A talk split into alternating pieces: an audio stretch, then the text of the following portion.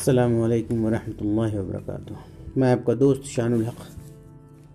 आपके बीच इस्लामी तारीख़ के कुछ हिस्सों को लेकर आया हूँ, जिसे मैंने तारीख़ मिलत किताब से माखूज किया है।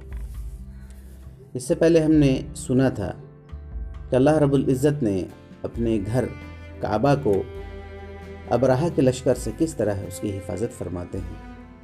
आज मैं वलाद वलादत बासआदत हज़रत मोहम्मद मुस्तफ़ा वसल्लम का वाक़ उनकी वलादत का आपके सामने बयान करूँगा वाक़ फ़ैल के कुछ ही अरसे बाद इसी साल मक्का के मुक़दस शहर और क़ुरैश के मुआज़ ख़ानदान में उनके मोहतरम सरदार हज़रत अब्दुल मुतल्लिब के बेटे हज़रत अब्दुल्लाह के घर हमारे तुम्हारे आका मोहम्मद मुस्तफ़ा सल्लल्लाहु अलैहि वसल्लम पैदा हुए आपकी तारीख़ पैदाइश बारह रबी अव्वल, सनह फेल बमुताबिक 20 अप्रैल पाँच सौ इकहत्तर ईस्वी, योम दोशंबा है, यानी पीर का दिन है।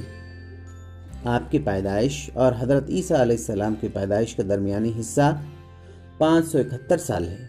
और हज़रत ईसा आसमाम की पैदाइश का मूसा आसमाम के दरमियानी ज़माना एक हज़ार सात सौ सोलह साल है।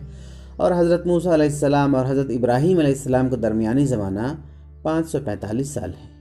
और हज़रत इब्राहीम आसमाम और तूफ़ान नू का दरमियानी ज़माना एक हज़ार इक्यासी साल है।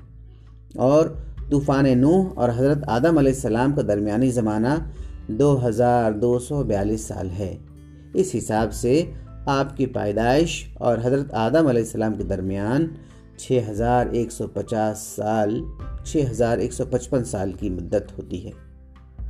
नसबनामा यह है कि वालद मोहतरम की तरफ़ से आप वसल्लम का सिलसिला नसब यह है, हज़रत मोहम्मद मुस्तफ़ा सल्लल्लाहु अलैहि वसल्लम बिन अब्दुल्लाह बिन अब्दुल मुतल्लिब बिन हाशिम बिन अब्दुल मनाफ बिन कैस बिन कलाब बिन मरह बिन काब बिन लवी बिन गालिब बिन क़ुरैश बिन मालिक बिन नज़र बिन कनाना बिन खजीमा बिन मदरका बिन इलियास बिन मज़र बिन नज़ार बिन माद बिन अदनान।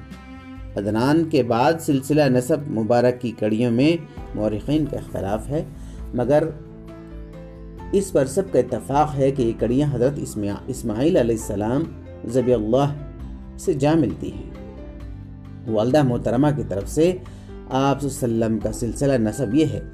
मोहम्मद मुस्तफ़ा सल्लल्लाहु अलैहि वसल्लम बिन आमना रज़ी अल्लाह तह बिन तवाहब, बिन अब्द मनाफ, बिन जहरा, बिन कलाब कलाब के बाद की लड़कियाँ वही हैं जो ऊपर को गुजर चुकी हैं।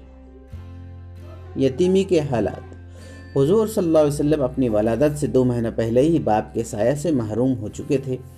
आप वसल्लम के वालिद माजिद हज़रत अब्दुल्लाह तजारत के सिलसिले में मुल्क शाम की तरफ़ गए थे।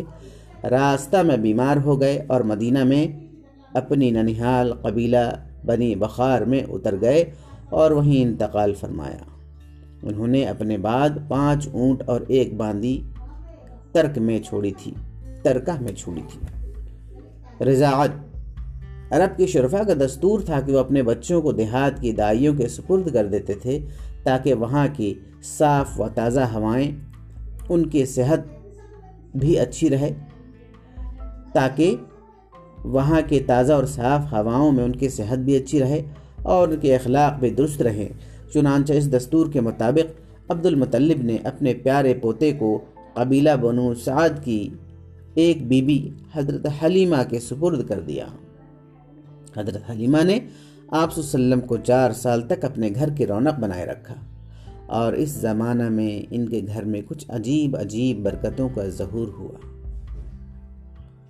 इन मैं आगे की और दास्तान अगले एपिसोड में आपसे बयान करूँगा। अस्सलाम वालेकुम